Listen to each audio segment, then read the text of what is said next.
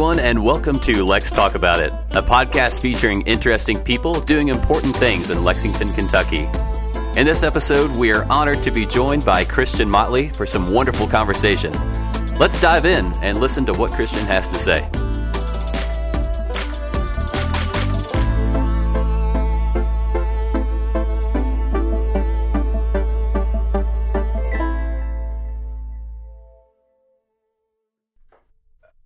I'd love to know just uh, because I've seen you around town now, but I, I'd love to know how you ended up here in Lexington and how you got immersed in all the different things that you're doing here. It seems like you have your hand in about 30 different things.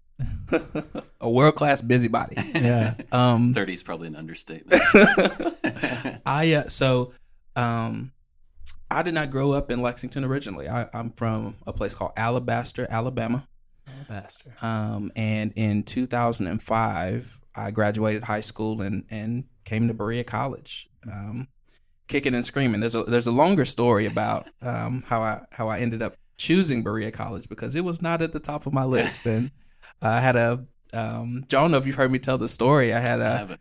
admissions officer, the recruiter, came to my home. He's a good friend now, Okay. and I've told the story with him, and he's confirmed. I mean, I'll, I'll tell the short version. He came uh, to my house. I was coming home from basketball practice, um, and I remember I walked in the door, sort of saw grown folks talking, um, saw some materials on the table, didn't pay it very much attention. I just come from basketball practice, running suicides. I went to my room. Mhm. I might have taken a shower. I walked from the bathroom, walked to the kitchen, have to walk through, like, you know, past where this conversation is happening. I walk to the kitchen, maybe put some things together, walk back, go back to my room, come back. They're having a conversation this whole time. And at some point, I walk back there, my mom is like, Excuse me, sir, this is for you. Um, this guy is from Berea College, you know, um, XYZ. And he proceeds to tell me about, um, you know, a school that uh, did not have a football team uh, did not play anyone in basketball that I'd heard of. They did. He told me, you know, we play a team called Georgetown. They're pretty good. I'm thinking, oh, Allen Iverson, John Thompson. Like, he's like, I, I mean, it's uh, Georgetown College. Um, but I, you know, I was like, okay, I never heard of any teams we play. Um, and at the time, I was really interested in like fraternities and and, and that kind of thing. And and uh, Berea doesn't have that. And so, you know, a kid from Alabama, football's fairly important. I played basketball and uh, of course I had this this interest, uh, um, and I kind of asked the question, uh, "Why are we here? I mean, what what is this? what are we doing here?" Um, but it convinced me just enough to take a visit, and I came and, and I visited the campus, and it was um, I don't know, man, it took me love at first sight, and um, of course there is you know all that comes with being a student at Berea College, the incredible mission of serving you know students with you know great need but also great promise. And uh, i tried to make the most of it you know as a student there. It's a wonderful experience. And after berea you know if i'm a busybody now that's sort of where it started. Did you play basketball there? i did not play basketball. I uh, i ran track Huh. at berea. I, I basically learned how to do the long jump high jump and triple jump all as a uh, first year student Jeez. uh, at Berea College. Yeah, it's lots of technique, guys. I think I was decent by the time I graduated. It took quite a quite a while, but you know, I had good mentors on campus. You know, I had this woman named uh, Tasha Bradley who's still a mentor today, and I remember coming in and I would, you know, you're a student, you're learning all these things at Berea. We're having just conversations constantly about you know so many heavy topics, and you know, she, you know, I'd get done sort of laying down everything that was on my mind, and she'd ask, you know, well uh, what are you going to do about it? And you know, it's questions like that that led me to you know get involved with our Black Student Union. Uh, first, I became the president uh, my junior year. How many black students are at Berea? Um, at the time that I was there, it was roughly we had about fifteen hundred students Mhm. and um, somewhere between 250, 300 students were were African American students. Um, the proportion is quite a bit greater now. I think uh, last year's class was the most diverse class at, I believe, twenty eight percent, high twenties, nearly thirty percent um, students, uh, black students, which is pretty big. You know, Berea College has a unique history as the uh, first interracial uh, co-educational college in the South.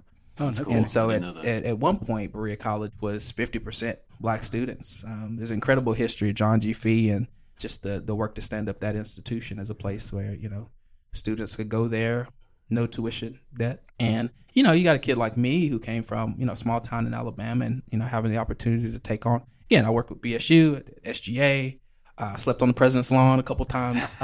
um, uh, and you know, by the time I left there, I remember that you know the, my last act as a Berea College student was a, a trip to Paris, something I would have never Oh, wow. um, imagined doing. So I, you know, we we took full advantage of you know all that was uh, afforded to me. And by the time I left, I had a friend. He he told people, well, you know, I haven't heard much that Christian complains about uh, that he doesn't intend to uh, do something about.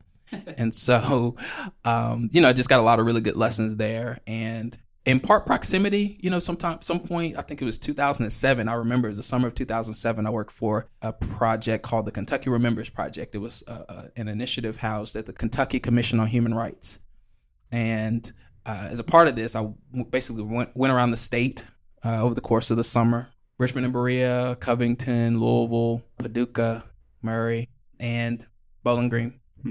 And we put on these three week camps that were, you know, fo- focused on the local civil rights histories of communities. So you hear often about MLK and Rosa Parks and some of the larger names um, in our history, but you know we forget that there is significant local uh, civil rights history. Folks that we walk, you know, we were walking around Kroger with, you know, all the time who Yeah.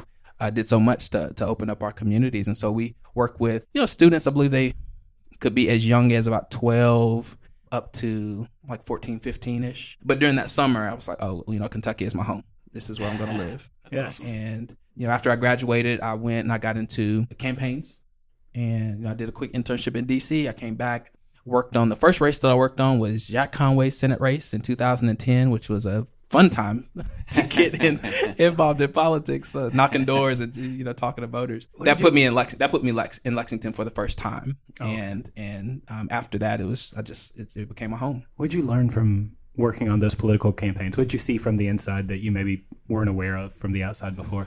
I mean, the the first lesson, you know, for the nerdy uh, political science majors who uh, decide to you know get into the game, you know, the first thing you learn is that it, it ain't like West Wing. um, but you know, you learn how to put good skills to work. You know, you um, you know how important it is to to build relationships with people, real authentic relationships with people. You honestly, you know, when you are, I don't know what everybody else's experience is. I um, you know, I wasn't somebody who had like political connections or anything. I came in, you know, I, I I got hired on my first campaign because I worked free for like two months driving back and forth to Frankfort, and you know, I basically said, you know, tell me what you want me to do and I'll do it. So I I uh, interned at KDP, Kentucky Democratic Party, during the day and worked at Dick's Sporting Goods in the evening, and all all really because I knew this is what I want to do. Um, I'll you know I sold uh, uh Nikes and Asics to Wait a take second. care of my cell phone bill. When did you work at, at Dick's Sporting Goods? I worked at Dick's Sporting Goods in Hamburg, and this is like summer 2010, like June, June, uh, May, May, June, July. I was there too, Oh, but not at the same time. Not at the same ah, time. you know who else was there? Josh Natson. Yeah, We sold shoes together. I didn't know that. Yeah, that's how. So that's how he and I crazy. met. Yeah. yeah. Yeah, I sold shoes. I sold shoes at, at, at Dick's in Hamburg. See, I knew this is my guy right here, Joe. Oh man. Okay, we'll talk about that. So, but okay. but but you know, there are a lot of those. You know, it was something I really wanted to do and was really passionate about. And when I got in on the campaign, I got hired as like the lowest rung individual. And what that meant was, you know, my job was to talk to people, talk to voters, knocking doors, um, making phone calls. And the way I got to know Lexington was in 2010, knocking doors all around the city. And it was just one of those great experiences. And from there, you know, I worked basically, I worked Jack Conway Senate race in 2010. I worked Governor Beshear's race in 2011. I went, there was a crew of us that went from Kentucky to uh, Pennsylvania to work on the presidential race uh, for uh, Barack Obama. I came back, worked a special election. My friend James Kay ran for state representative in, in Woodford County and eventually became the political director at KDP. But, you know, I, I, I got to know Lexington and I got to know the state in a way that, you know, I, I never thought I would. I could tell you much more about Kentucky right now than I can about Alabama, which is kind of a strange, you know, circumstance. Somewhere I spent, you know, 18 years of my life. But this is home, man. This is home. That's how we like it. Yeah. Bring somebody up to visit and keep them around. Yeah. One of the reasons we wanted to talk to you right now is you're a leader in our community, and I think you're especially seen as a leader uh, in the Black community Oh, thank in you for that. Lexington. Yeah, I am.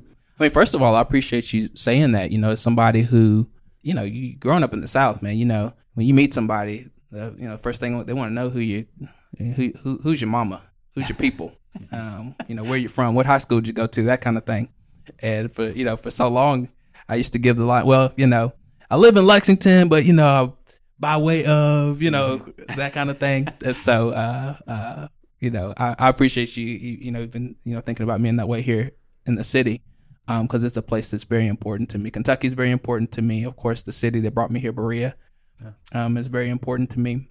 You know, leadership to me comes from you know connection to a place, connection to values, and I remember it's just so I just remember going through this process as, as a young person in college, um, where I determined this this is my home, not just the city I was in, you know, Kentucky. This is a this is I, I want ownership of that. The South being uh, connected to Appalachia, you know, Berea College. You know, the motto is one blood, God has made all peoples of the earth." Um, they have these great commitments: commitment to Appalachia, commitment to interracial, and intercultural understanding, equality of the sexes, um, simple living. And I remember at some point saying, you know, I, well, gosh, I like these commitments so much, I'm going to make them things that that I hold as my own commitments. So in the same way, you know, our college is connected to Appalachian feels like, you know, it's it's it's through service. That's how I feel. That sort of drives everything else that that comes after. You know, I work for an organization called Strive Together. Uh, I work in policy, and um, you know, part of the reason I love saying that I work there and love the work that we do is because um, you know I know that the population is a it's an organization that says we don't believe that race, place, or circumstance should define the success for a, a young person. Every day I get to go and, and, and go about that work. And because I know, well, I'm the population, I'm the target population that, you know, we would have been working for. And so I'm I'm glad to have the opportunity every day. Now, you know, you talk about the the work in Lexington. I'm I I I love this city, man. I, I love living here. And uh, just like my friend said, there's not a whole lot that you'll hear me complain about that I don't intend to do something about. And sometimes that means they got a lot of extracurricular activities, but it's I'd have it. I wouldn't have it any other way. And you're running now for city council. Is I, that, I, I happen to be running for uh, city council in the eighth district in, in Lexington. is that your first election where your name's the one on the ballot? No, no, it's a, a fun story. Okay. Uh, Yeah, I ran. Tell Uh, that story. That's, that's an interesting.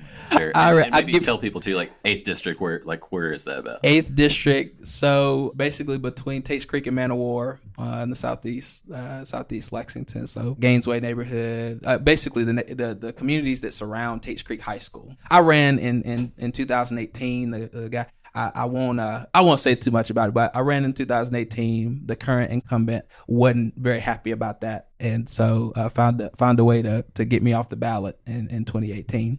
Uh, two two things. I remember having a conversation. You know, it's funny when you have to really uh I won't say eat my words, but you know, you have to you know, you say things and you have to be accountable to them. And I remember having a conversation. This is before everything went down. I remember having a conversation with a good friend of mine. Uh, she lives in the in the eighth district. I call her. Uh, you know, we have the Mothers of the Movement. Uh, I don't know if you know. You know, the mothers of Sandra Bland and so many of these young people who have who have been taken um, for the, exact reason we're talking about, you know, in our community now. Um, they call them the mothers of the movement. I think these are Lexington's mothers of the movement. It's a uh, mother who she lost her son to gun violence, and so she's been committed to, um, you know, the work to to to uh, to end gun violence in our in our community. And so we talk. I talked a great before I you know put my name on the ballot the first time. She was the first person I talked to. Um, I wanted to talk to her about you know my why, you know why I thought um, um, what issues were important and, and why I thought you know I could do something about it. You know, in partnership with folks like her. Um, but I remember being in a conversation with her that summer, and she said, um, you know, she had been talking. Remember, we were having the mayor's race in t- 2018, and she had talked to a couple of the candidates, and she was like, "Yeah, you know, I, you know, I like to ask them the question, you know, what are you going to do if you lose?"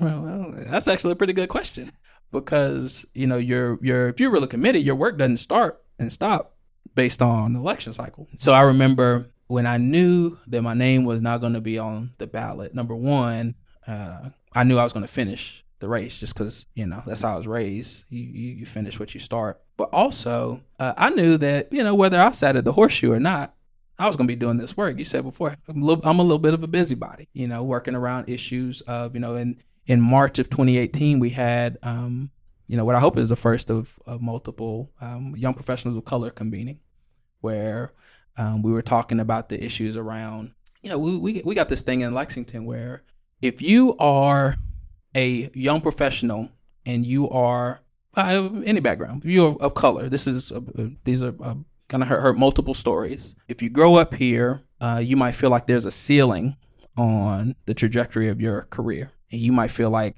ah, if I want to go a little bit farther, I'm gonna have to move to another city. You know, maybe a Dallas or Nashville, uh, Chicago, Atlanta. If I move from somewhere else and I come here, well, it feels insular am I able to say, you know, the right high school or if, you know, how do I break into these networks to be able to to advance my career? And so there's this concept called stopover cities. And, you know, there's a few of us that want to make sure that Lexington is not thought of as a as a as a stopover city. There's a report that came out from I think it's called Wallet Hub that said that uh, they called Lexington um, I think it was one of the well, I don't want to misquote. I think one of the 300 least diverse cities um, in the country, something something to that effect. And so a few of us got together and, you know, tried to put together a strategy to to at least talk about what are the factors that a young professional of color might consider. And if we were to build a strategy to mitigate those factors, you know, what would they be? And, you know, we pulled together folks and I always I try to list out the the buckets, but we had conversations across economic opportunity, uh, leadership, and philanthropy. So like, you know, serving on boards and commissions, for example. We talked about recreation, arts, and culture. You know, do you do you see the does the scene fit you? You know, you have somewhere to go out to eat. You got somewhere to go. The the, the music uh, artists that come into town, they meet your need, that kind of thing. Mentorship and inclusion. So in the workplace, so I feel like I have like the supports to to advance my career. Do I feel like I have solid mentorship? I was thinking about. I was listening to a couple podcasts uh, today, like driving back and forth from Louisville, and you know, you know, we've seen we've seen protests before, or at least in my lifetime. You know, I think I'm a couple years older than you, one or two or thirty, maybe one or two. Seven. I'm seventy years old. That's the secret. These feel different in a good way. Do, do you get that same impression, or do you do you feel like? I guess I don't know. I I feel hopeful about um, change happening for the first time. Maybe. Um, do you feel the same way, or? Yeah, I mean, I, I do. I think, um, you know, what's difficult sometimes is, um, you know, we, uh, when you are responding to a need in the moment, you think about it, if you're doing like a strategic planning process where right. you're laying out what the thing will look like over the course of some time period, you set out the result at the beginning and you define what success will look like. When you are responding to something in the moment, you don't always have the time to uh, define sometimes even for yourself not just like in the communication of like talking to other people trying to make the case but like sometimes you haven't already defined sort of what success looks like at the end of the thing. And so what i remember so like you said this is not the first time that there have been demonstrations but uh, you know i remember ahead of the 2016 presidential election this is after we go all the way back to 2012 when Trayvon Martin died and Michael Brown and and Ferguson and real, honestly, just so many names. Yeah. Mm-hmm. Part of what you heard in terms of demonstrators and maybe some demands that came out of those conversations were body body cameras. I don't know if we fully digested the weight of the fact that in the streets of Ferguson, folks were saying body cameras, and then you know the future candidates for presidency months later had to be talking about body cameras just because that's what the conversation was. Yeah. And now in Lexington, we talk about them like, you know, it's just normal. Yeah. Um, to talk about body cameras. Now I will say, you know, there's been some issue in places like Louisville where they didn't turn them on and mm-hmm. that kind of thing. But, but body camera as a concept, mm-hmm. you know, we're, we're normalized uh, in the demonstrations that we've had here in the last couple of days. And it's important for me to say, there will be much debate about the policy implications of the conversation that we're having right now. And what I always you know, it, it has felt really important to me. I remember it may be maybe two Thursdays ago now.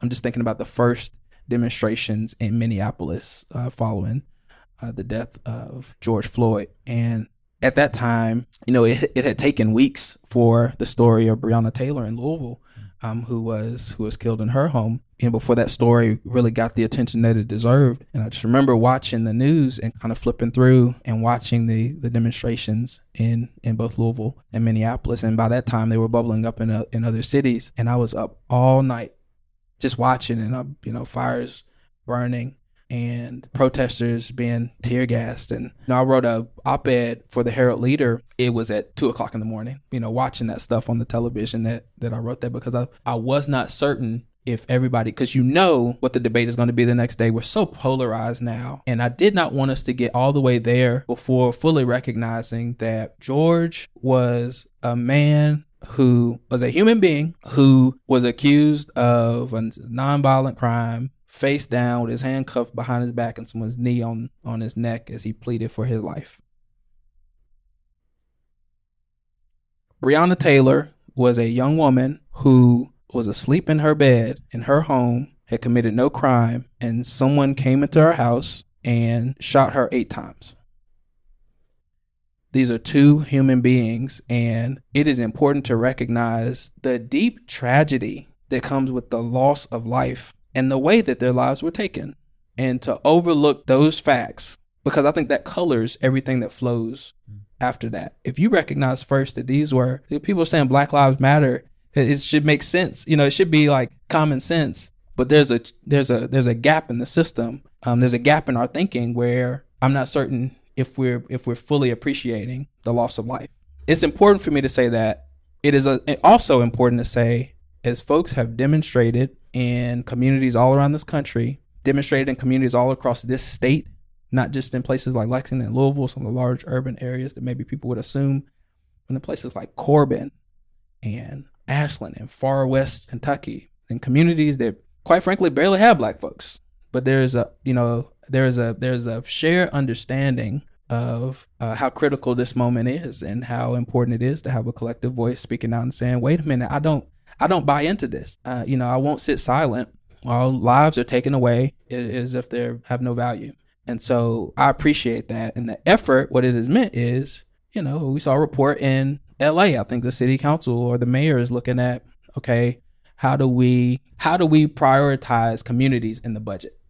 Mm-hmm. You know, for a while we've perhaps we have over prioritized the sort of just pure police the police strategy what does it mean to have a holistic approach? I think that's essentially what what communities are asking. The fact that for Breonna Taylor, her boyfriend, who uh, was also there with her, who was arrested when really, again, someone came into their home, shooting, didn't know who they were. Um, he tried to protect their home. He was arrested and charged, and they had those charges dropped. Mm-hmm. Uh, they released the tapes of his 911 call. They uh, uh, suspended the no knock warrant that you know those officers were delivering on. This is as a result of demonstration, and so um, I think it's important to recognize that you know there, there there will be change as a result of the demonstrations that are happening right now. I don't know. I think uh, I, I, celebrate that. I celebrate when I see you know f- folks demonstrating in Lexington. I, I, celebrate when I see folks demonstrating in Louisville. It's it's it's coming from a place. It begins in a place of grief but you know, it's a powerful thing when folks are moved to action and when they move to a collective voice. And that's what we're seeing. And it is, I mean, it's a wonder. Yeah. Yeah. I think it's important that, yeah, you mentioned the grief. I mean, it's just, I think that gets forgotten sometimes. Yeah. How, how terrible that, just that actual act that's kind of spawned everything else. And you, and you got to know it's, it's the grief of knowing what happened and the way that, you know, these folks lost their lives and the consideration of, oh, I mean, well, it could happen to me. And is that the sort of community that we want to live in? Are those the kind of communities that we want to build? No. I've been trying to understand for myself why this time has felt so much different. I mean, you you just named all of there are so many names, and we can go back so far, and yet for some reason this has been a, a different kind of inflection point. At, at least it seems it and I haven't been able to quite figure out why because it should have been that way with any of the other names you mentioned. It's it's true, but I think what you can feel now, I think, are indications. I think um, the ground is shifting. You know, there's still things I, I would love to see. Right now, we're now right now I think in many cases we're we're talking about what we want to do and we're you know considering changes that could happen. Not for nothing. I mean, in the previous presidential administration, we had the guidance around 21st century policing that was a follow on to you know the work that happened in following the death of Mike Brown and you remember the federal investigation of not just the incident but of the entire police department I, I, say that so we don't devalue sort of past wins and successes that, that have come. The fact that it keeps happening is ridiculous. And so what it means is that there has to be deeper system change. And we're, in many cases, we're dealing with elected officials and we're dealing with long held like institutions. There's been lots of talk about the role of police unions in, in this discussion. And I say that as somebody who has been in a union and who advocated on behalf of the union, work, uh, worked on worked beside police and fire, advocating for retirement and, and basic, you know, basic supports that not even supports, just like the stuff that's owed to these folks. But also, there's a role that these institutions have played that have not been helpful in uh, advancing the, the change that is that is really necessary and the accountability that's really necessary. And I think the opportunity now is to you know roll our sleeves up and do the the hard hard work. And you know some folks are gonna there's some stuff they're gonna have to leave outside the room to be able to do that work. And the question is, will they do it? You know, we, you know, you asked about me running. I think it's important for me to say, you know, I'm running in part because of these issues, and it didn't take waiting for someone to be killed or some some incident to to believe that this stuff is important, not just because of my lived experience, but in part because it it informs my work, and I understand that young people should not they should not fear you know police or each other walking mm-hmm. through Gainesway Park and walking on Center Parkway uh, to and from school. All young people, everybody in our neighborhoods deserve safe routes through our neighborhoods. They shouldn't fear being over policed. They should see the police officers and feel supported. One of the, you know, we, we joked about leadership Lexington earlier. You remember, you know, we had officers in our class. Mm-hmm. I remember telling one, I was like, you know, you're the first police officer whose name I've known. Mm-hmm. And just think about what that means in, in communities. It is important that these officers, these these folks who are serving our community in such a critical, important way. You know, I had the opportunity to do a ride along. You know, you you kind of seeing what our officers see, and they see quite a bit more than I can handle. There's a reason that they're they're in the they're in the seat, and I'm and I'm not. But we've got to pull our our police closer to our communities and our communities closer to our police. And I think, you know, the, the work goes in, in both directions and that's just, it's important. You know, we have leaders in place who, you know, there's a, you know, my the guy I'm running against, I remember he, you know, he has a quote from uh, 2014 telling the Herald Leader that our district, you know, public safety is an issue in our district because our district is so diverse. What Jeez. kind of thing is that to say? You know, oh uh, I, first of all, I don't know why you say that on purpose to a to a journalist. Second of all, how did that not get any attention? yeah, I tell you what, it didn't age well, and it's that it's that kind of leadership that we've got to set aside, man and we've got to be able to for me it's about having communities where every child can succeed every family can thrive and everybody knows they belong. And that last one is really important because it speaks to the way that we create community. I'm reading a book now and i forget i think his name is eric klinenberg it's called palaces for the people. I won't i won't get too deep because i'm only a third of the way through the book but its whole premise, you know, this this thing palaces for the people comes from, you know, there was a a wealthy somebody who wanted to they they thought that libraries were very valuable to communities, and if you think about it, they're some of the most equitable places um, and accessible places in our communities, all walks of life, you know, at all times, you know, during the during the day, you can see folks in the library. Not now, unfortunately, but he believed that libraries, given the important role that they played in our communities, that they should be uh, built like cathedrals, built like palaces, mm-hmm. you know, so you call them palaces for the people. The, the, the greater point in the book is about community building and what he, what what Eric calls uh, social infrastructure. What are the public spaces? He has a hypothesis that much of the differences that we experience and the problems that we have working across difference is because you know we've devalued like the public spaces where we gather. The library is one of those places. Our public transit system is one of those places. Our parks. I think about our local places like you know North Lime Coffee and Donuts. Man, these are gathering places for our for our communities. And he said, well, if we better invest and support and are intentional about those those those communal those communal spaces and what they mean to our neighborhoods, you know, then we we'd actually do a lot to advance our communities and, and solve a lot of problems. And so, you know, when you talk about what's different about this moment, one of the things I recognize is that the collective voices that you see demonstrating, they're working across difference. And that's like that's the in a in a time where everything is so polarized, the really powerful thing is to see folks coming together across difference and advocating for something that may not benefit them directly. Mm-hmm. I mean, it's a it's a powerful thing.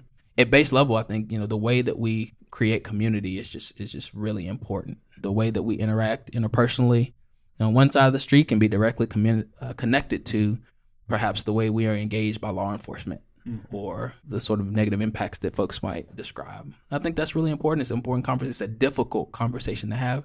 It is an important conversation to have. Yeah, I think you, you know, you talk about just being out in the community. The pandemic has been terrible in lots of different ways, but one of the things that I've noticed, at least in my neighborhood, and I live, you know, in the eighth uh, district as well, is so many people, I guess, just getting out and walking around in their neighborhood that they a had ne- never met or seen before, mm-hmm. um, and, and that includes me. And I've I've met so many of my neighbors and gotten to know my neighborhood so much better because of this, and I don't think I would have otherwise. I, I always wonder, you know, you mentioned community spaces in our neighborhoods, and sidewalks are certainly part of that.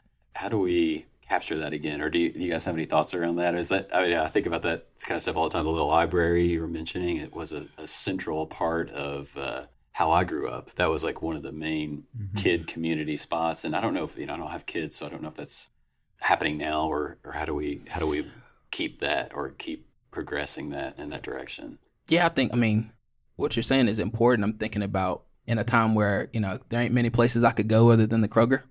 Yeah.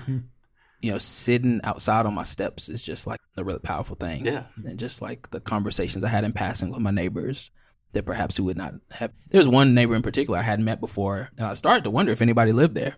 Um, but, um, you know, because I was sitting out on the steps, you know, we finally were able to have a, you know, a conversation. Um, we shook hands accidentally just because, you know, it was early. It was early days still. yeah. Uh, I want the governor to know I went right in and washed my hands all of a sudden you you know you you are reminded how important connections are yeah. mm-hmm. to our neighbors and connections are to to our communities and you know how if we're told that we can't see each other how really annoying that is because we re- actually we actually really do appreciate seeing each other we kind of when we bump into you know someone in the produce section we're like oh man do i really want to talk actually we really do want to see yeah, each other we really do want to yeah. talk in the produce section and that's just a powerful thing and i think that's the start that's the that's the start when we recognize how important that connectivity is. Mm-hmm. The rest, you know, again, the rest flows from there. Yeah, it was almost like it had to be taken away to know how oh, how much man. we needed it. Preach. Joe and I read uh, The Life and Death of Great American Cities yes. yeah. several years ago. Have you read that? I haven't.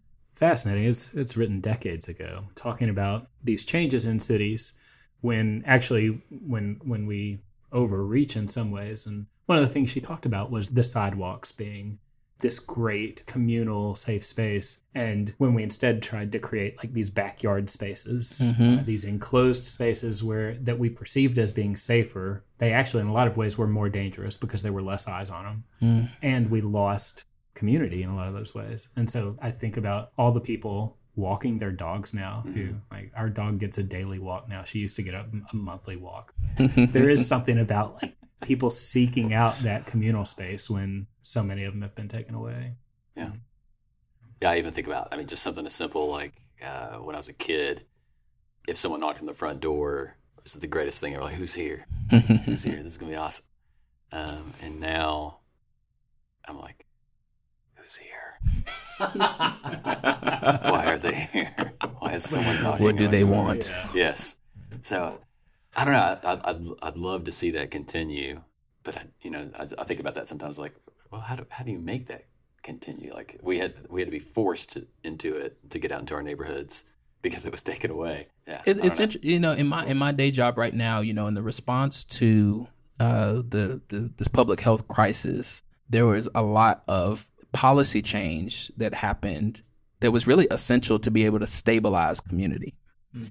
and you know, there's a lot about the response to that crisis that re- that revealed what many folks who are experiencing these gaps knows that you know there, there's gaps and unmet needs in our system. There are deep inequities in our system, Um, you know, whether you are talking about healthcare access, food security, you know, if you're talking about banking, you know, the the PPP loans, you know, from the SBA were like a big a big thing for businesses, and what we recognize is it's like, oh yeah, sometimes typical banking practices leave out folks of color, leave out rural communities, leave out low wealth organizations. And so there are these inequities that have been revealed. And so in response to that, you know, there's been some some effort to change. I mean, I don't know, I wouldn't call it a fix, but I think, you know, the fact that we suspended evictions for this time period um, because it was necessary to help stabilize communities, mm-hmm. uh, supporting, you know, the investments to support internet access and, and, and I'm talking sort of broadly across the country now, um, but ensuring that folks have internet uh, enabled devices and internet because both of those things have to happen to be able to do stuff yeah. is recognizing there's a gap in the system. So now we're in a place, and I don't think we're on the other side of this thing completely. But in the policy discussions, what's happening is, you know, folks are having discussions about in the stabilization effort, the changes that we made, what now do we need to sustain to ensure that we're not leaving the same gap in the system that existed before? And that's an important conversation. I think we have to do the same thing when it comes to our community infrastructure, and we're the same thing that we're talking about. It's like, oh man, you know, we've we found this new connection because in part, you know, there's so much that was taken away from us. How do we sustain it? And those are those are just really powerful questions. I don't claim to have the answers, but what I do know is that, gosh, it's a pretty good place to start. Yeah, yeah. It's it's nice that some of this stuff has boiled up from otherwise a tragedy. So I feel like that's a really good spot to end. I yeah. want to do lightning round. Yeah, we should. Yeah. We have a lightning round. Let's do it. I asked all these questions pre pandemic and pre quarantine, and now some of them are, are just different. Yeah. I, so imagine a post quarantine Lexington. Oh. oh yeah. Let's all have a right? Hang on, let's all think about There is such a place. post quarantine Lexington. We'll just pause for a second. You have a free day. None of the 50 things you normally do are happening. You just get to be free for the day. How do you use it? Where do you go? I'll tell you that there there uh three places I'm going pretty quick. I'm going to North Lime getting a donut. Hey, all right. Thank you. going to going to going to Cup of Commonwealth. I'm grabbing a London Fog. Oh yeah. Uh, I'm going to Crank and Boom and I'm getting my blueberry lime cheesecake. Uh, I just tried that one recently, by the way. Oh man, that's the money yeah. right there. Yeah, it's legit. And I'm relaxing, man. I uh, I'm probably gonna sit on my front steps and read for a bit. I'm probably gonna hop on Gainesway Drive and run for a bit. And I might sneak a nap in. Yeah, naps are so good. That's oh, a great yeah. day. Oh yeah, that's a really good day. I I have to tell you this. Also, you didn't ask me this, but um, I'm thinking about this in part because it's been my response to COVID. Also, as a part of my day, I found that my one of my new favorite things, Seinfeld. Is this like first watch or rewatch? I watched I watched the whole thing and I watched it for the first time during uh, okay. Ah, quarantine. Okay. All of a sudden, I hit my 30s, and apparently, this is like it's super relevant to my life. it's, yeah, it's weird. I mean, it's still. I, I was watching episodes of the other day. Like, I don't know. I I, mean, I watched it sporadically throughout my life, but I yeah, I just really started binging those, and I don't know. My, Classic. Yeah, they're they're just really well written. It's really funny. I don't know. Okay, mine's uh, a little weirder. Well, no, I'll, I'll start with this one. I always have to apologize because I typically say CD, but uh, it's a summer day. You're mm-hmm. driving, you got the windows down. What are you listening to? I'll tell you, there's a group. So my friends make fun of me. I grew up. I got a I got a pretty wide palette. My favorite music right now, I call it. I don't know if there's like a separate genre for it, but I call it whisper singing. Okay. All right. What does that mean? Uh, you know, I. Uh, I don't know. There's just like this whole cadre of artists. Here's a couple we should listen to because I don't know any of these. Uh, I don't know any um, whisper singers. One is uh, it's a woman named Jhené Aiko. Jhené Aiko. Yeah. Okay. There is uh, a woman named Ari Lennox. Okay. She's new. She's like a you know think Erykah Badu. She's like a young okay. Erykah Badu. And there's a group called Moonchild. Okay. And everybody's gonna think I'm like a hippie now, but it's just what I'm into right now. Just like it's like very like melodic and just like easy listening. Calming, maybe. Oh yeah. Okay. Yes. and I'm windows down. Let me tell you, I have run miles. People who listen to like very intense music when they're like working out. Yeah, that's me. I turn on the whisper. This is the whisper, whisper singing. okay. That's something. Just makes you run fast. Just make you know, Your it just puts must- me just puts me in a place. Your coach made you really mentally tough. Yeah. Like I have to have something like I found my zen. like spurring me on. Like I have to like okay, uh, this is motivating me You're to whispering just him on. no. I, yeah, I felt, yeah. If you just if you can run to, to Pull, pull up something. your pull up your favorite streaming device, Moonchild. okay The song is Money. okay That's like my it's a go-to. right. okay. After All we right. talked to Rob Perez, I ran to nothing but Sublime for like a month. so maybe maybe whisper You switch it up. music. Oh, you know what? Something that is new to me. Um, again, why palette? Don't make fun of me. Led Zeppelin. I was introduced for the first time uh, within the last couple. I've only listened to the first album. Um, I am a fan. the next few are pretty good too. Yeah, keep on going. I'm like, oh, I get it. Which is funny because a, fa- a, fa- a favorite movie of mine, a favorite movie of mine is uh, Almost Famous, and there's Yeah. like a thread Yeah. about Led Zeppelin. I'm like, oh yeah, okay, yeah, I get it. I get that now. That's awesome. Your the, the most beautiful place in Lexington, in your opinion? I'm gonna take. It's gonna sound like a straight up pander, but one we talked about things that are that we're doing like for the first time in the co. Like I've um I the park that I hung out at was uh, River Hill Park, which is up on Crosby on the south side. Gainesway Park, man, with the fountain out there. Oh, it's beautiful. Yeah. The next most beautiful place might be looking at a plate of canes. I, I love canes. It does, there's my wife like Krista makes fun of me, but I I eat at Canes two to three times a week. Yeah. on average, maybe maybe more. I'll tell you the first time I went to uh, I went to Raising Canes, I went through the drive-through and I pulled up and this is gonna sound bad on them. I I want I want to put the disclaimer. I appreciated this moment, but I pulled up to the drive-through and the guy came on. He's like, "Chicken, chicken, chicken. What kind of combo you picking?" I said, "Mm, "Like, let me take one minute and uh, just like take a look at the menu." And he paused and was like, "Dude, there's like five things."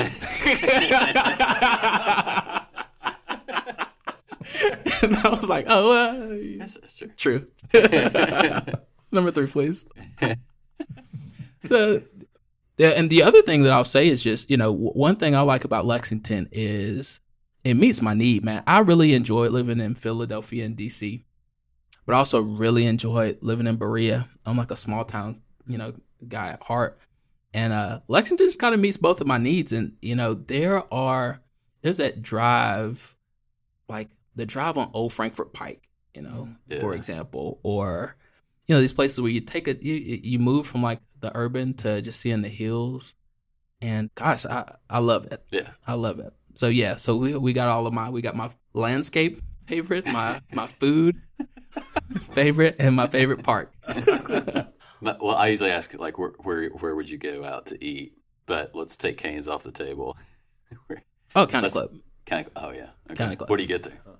uh, one nine three burger, man. Okay. Yeah. and whatever I have not been led astray once on a cocktail. Yeah. uh, at County Club. Yeah. Yeah. There's a lot of Ashland folks that work there, so every time I Oh, go, I'm always like, oh, I know you. You go. The, it's one of the. You know, there's a handful of restaurants in Lexington where you know I'm kind of a I'm kind of a hermit really. So if I'm not working, I'm kind of I like to hang out at home. But you show me a place where I can go and hang out and hear Lauryn Hill. Hmm.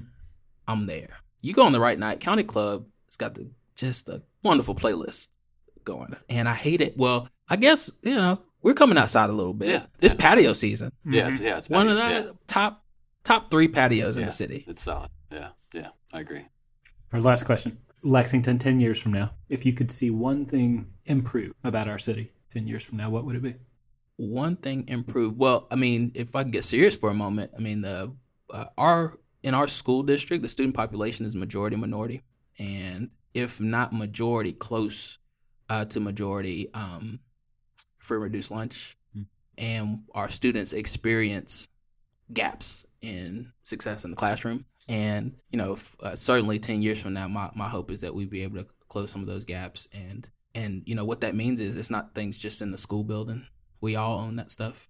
You know, a deeper recognition that school don't own schools. That it is on us as residents and, and community members. It's on the investments we make. You know, the city budget is, you know, the folks who look at the city budget and they're only thinking about maybe one or two things, but it's really, I mean, that document is important because it mm-hmm. describes our investments in, in our people. And, you know, the work that our you know, nonprofits do is, is critical and employer community and UK and our higher ed institution. Once we all recognize like the role that we play in our community and figure out how to link those roles up, not blame each other. You know, the you know higher ed shouldn't blame K twelve for student performance, and K twelve shouldn't blame families. Right? It's recognizing that we all play a role, and and, and we all can. Um, do a lot to change the outcomes in the lives of students. I absolutely know it to be true because I shouldn't be sitting with you, you know, right now having the conversation that we're having. But you know, but I did and I am.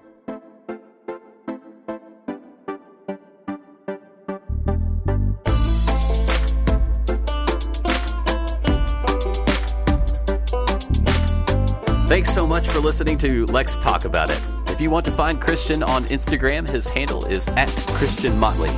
If you enjoy Lex Talk About It, please rate, review, follow, and tell your friends about our podcast. Lex Talk About It is brought to you by your friends at North Coffee and Donuts.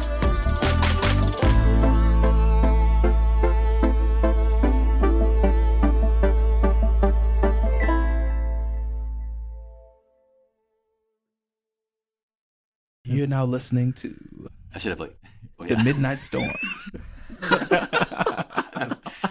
Hear that or you expect me like they're just I'm just in this room filled with smoke. Like, you're just like, all right, who we got on today? Uh, there's a whole nother story about bumping into Jesse, Jesse Jackson down there by the levee, but uh, he was there with some of his friends, and we prayed together for a little while. It was very interesting. The prayer rhymed. Um, He prayed and rhymed? he he prayed and rhymed. It is a talent. That sounds Uh, amazing. Yeah, yeah. kidding. Uh, listen, man, this is a professional. That's true. Uh, On a personal note, I like to have a nice little yard. Um, ten years from now. So my front yard now, this is. I uh, one thing I've picked up in quarantine is also uh, gardening. I, I wouldn't say I have a green thumb. Okay. I think I went out there and just kind of made a mess. I, I I I um had uh English. I think it's called English ivy in my yard. So it's just just imagine instead of like grass, it's just vines. Okay. And I picked a bite with those with those bad boys. What'd you, and what'd you do? Just pull them? I am losing. it is ongoing. I went out. I just I just yanked them up Okay. and uh Was there grass under there? like a little. Okay. There's like some grass under there, like a random piece of metal. It's just like you know, it had to go. It had to go, Joe. It had to go. First step. But uh, you know, I don't know how it's coming back kind of a little bit already. so God bless you. Teddy Teddy has a great uh, yard philosophy. Lay it on me. What is my yard philosophy? That, that you told me about it the other day. Like oh, you, Oh, you the- want when people walk by. Yeah, I, I want my yard to just not be noticed. I don't want them to talk about it. I don't want them to talk about it because it's so nice because I don't have the time or the money to get it to look so nice that they're going to talk about it. Yeah, And I don't want it to look so bad that they talk about it. I like that. So that's my philosophy. Give me a nice standard. a yard nobody talks about. Yeah. That's it. So that that's been one of the downsides to walking around the neighborhood. is we walked. Have you walked over to Mist Lake Court off of Squires? I haven't. Okay, walk walk over there. Uh, Kristen has seen. I don't know. If I'm supposed to be from the podcast, but she's seen the yards over there. Yeah. They do not look like our yards. They look very nice, well kept. There's like lines in the grass. Uh, How you get those lines, I don't know. I don't know. I don't know how you do it, but they're Gotta get rid there. of the ivy first. Gotta get. Oh, I They're there. and She wants them. And she. Oh, there's. There we go. Wants, wants the trees, all this stuff, and I'm like, I don't, I don't have, the, I don't have the time to do that. I don't have the time to do that. I, I want to have the time to do that, but I, I don't. Listen, listen. We're talking about Lexington in ten years. Ten years. It's a ten year plan. This is, this is your tenure. know. You want lines in your lawn. Yeah, ivy. The ivy's gone. Mostly. It's why it's everywhere, man. I don't, I don't know. I mean, we, one of us could camp outside of like the person's yard when they mow it and see see if we notice any. Like, how you get the? I'm things. definitely gonna be the guy, like the neighbor who's like, just come and like watch you cut your grass. Just set up a, a lawn chair. hey, bud, how Just- you got to tell me how you get those lines in your yard. Let's see. How you do that, man? Who me? I live. I live like two houses now. Yeah. but you got a beautiful lawn. what we're connectivity, Yeah, this is it. Yeah. neighbors. Yeah.